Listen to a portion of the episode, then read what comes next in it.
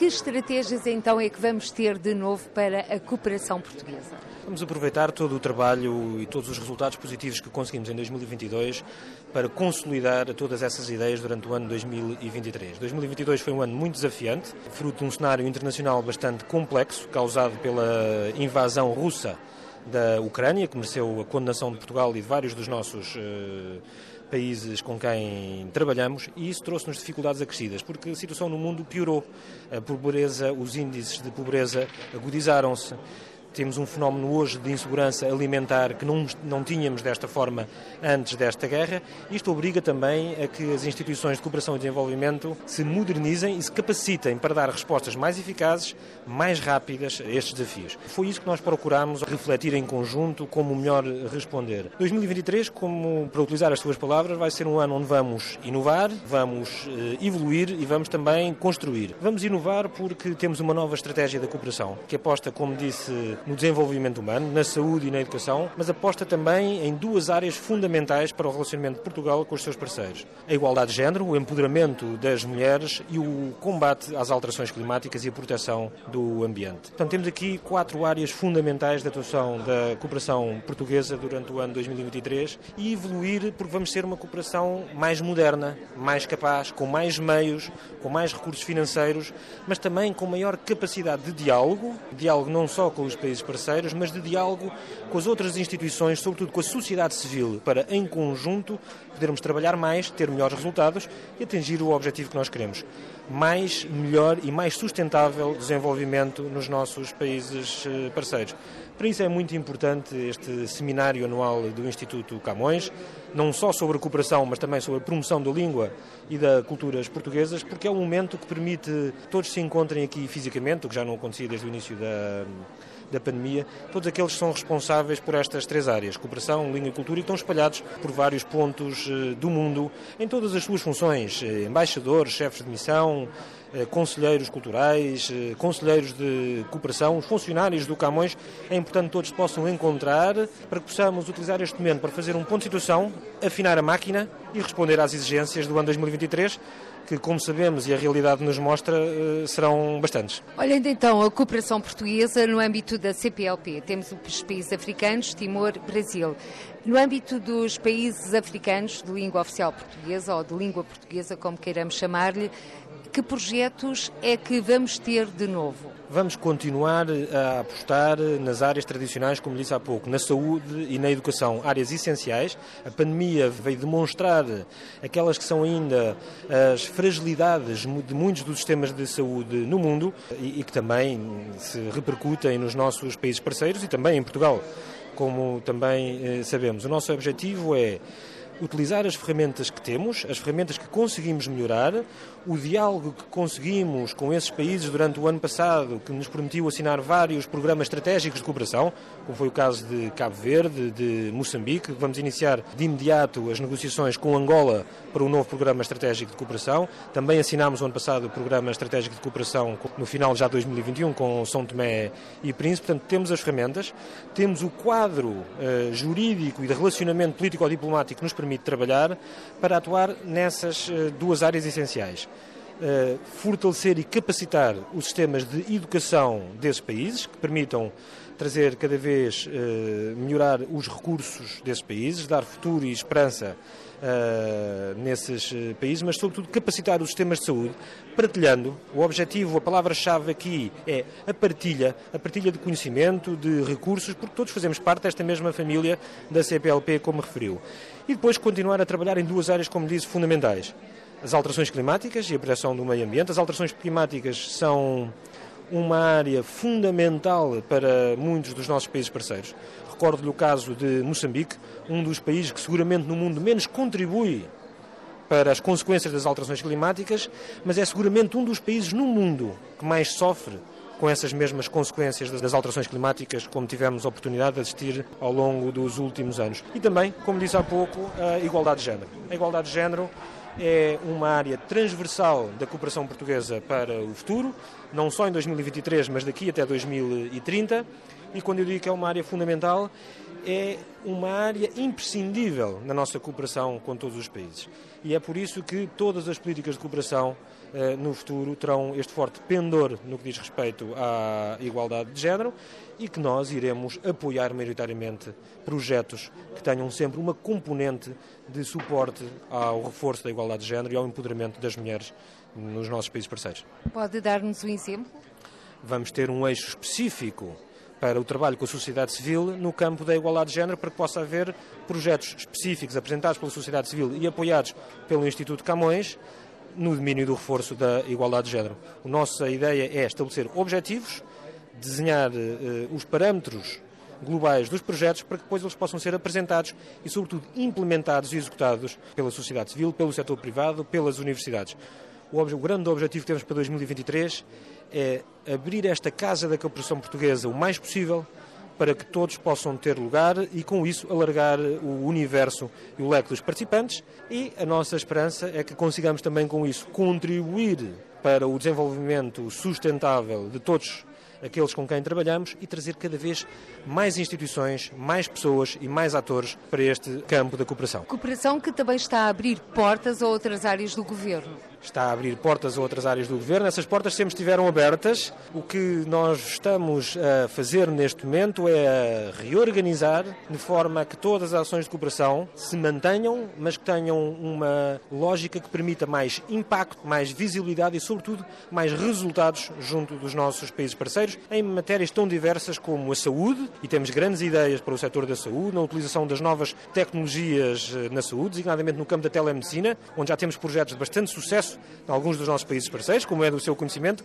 e precisamos agora de alargar a vários países. Mas também no domínio da segurança, da cooperação policial, da proteção civil, no domínio da cooperação em matéria ambiental, mas também na educação e na investigação científica, apenas para dar alguns exemplos. 20 milhões de euros, um aumento no orçamento de Estado para este ano, que já está em curso. Esses 20 milhões já têm destino? Não, eh, foi isso que nós estivemos hoje aqui a decidir e a ponderar em conjunto quais as melhores formas de investir esses recursos eh, financeiros. Nós fazemos parte dessa reflexão, porque a outra parte dessa reflexão será feita em conjunto com os nossos países parceiros. A cooperação portuguesa distingue-se muito por ser uma cooperação dialogante e que adota sempre uma abordagem construtiva junto dos seus países parceiros. Nós não decidimos o que vamos fazer uh, em algum país, nós decidimos em conjunto com os países parceiros quais são os nossos objetivos e quais são as melhores ferramentas e os melhores projetos para os atingir. Para além da cooperação portuguesa bilateral ou no âmbito destes parceiros tradicionais,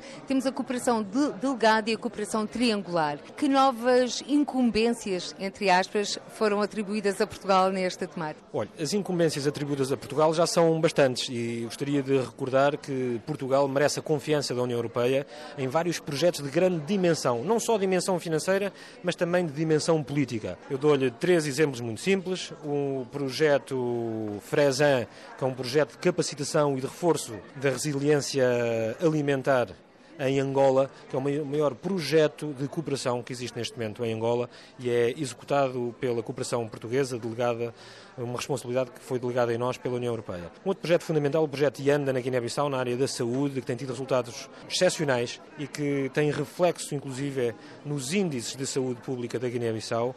E um outro projeto que acarinhamos especialmente. O projeto Mais Emprego é um projeto também de cooperação delegada, tem lugar no norte de Moçambique, mais concretamente na província de Cabo Delgado. É um projeto que visa atribuir e dar condições de formação profissional a cerca de 1.250 jovens no norte de Moçambique, sobretudo nas áreas do gás, uma área essencial neste momento de desenvolvimento económico em Moçambique e que tem como objetivo não só formar, capacitar, melhorar as qualificações profissionais, mas dar um sinal à juventude do norte de Moçambique que tem futuro no desenvolvimento daquela área económica e que este caminho é o caminho da juventude do norte de Moçambique e com isto também combater combater os efeitos e as consequências dramáticas que se verificam em Moçambique neste momento com a ameaça terrorista de Cabo Delgado, que infelizmente todos nós conhecemos. E foram estas as atribuições que foram passadas a Portugal. Hoje o que fizemos foi passar essas mesmas atribuições a todos estes agentes de Portugal eh, que se encontram um pouco por todo o mundo para que encontrem novas oportunidades, novas modalidades, para que possamos, com isso, fortalecer a nossa cooperação, trabalhar em conjunto cada vez mais com os nossos países e fazer também crescer a cooperação portuguesa. Fora ainda de portas e não em português, temos também cooperação delegada noutros países que não falam a língua portuguesa. Estou-me a recordar da América do Sul e da América Latina. Temos, a cooperação portuguesa não se cinge aos uh, países africanos de língua oficial portuguesa e a Timor-Leste. Uh, nós hoje temos já projetos de cooperação a avançar em diversos países do continente africano. É um objetivo que foi estabelecido e transmitido também hoje aos, a todos os nossos agentes de cooperação, mas também na América Latina.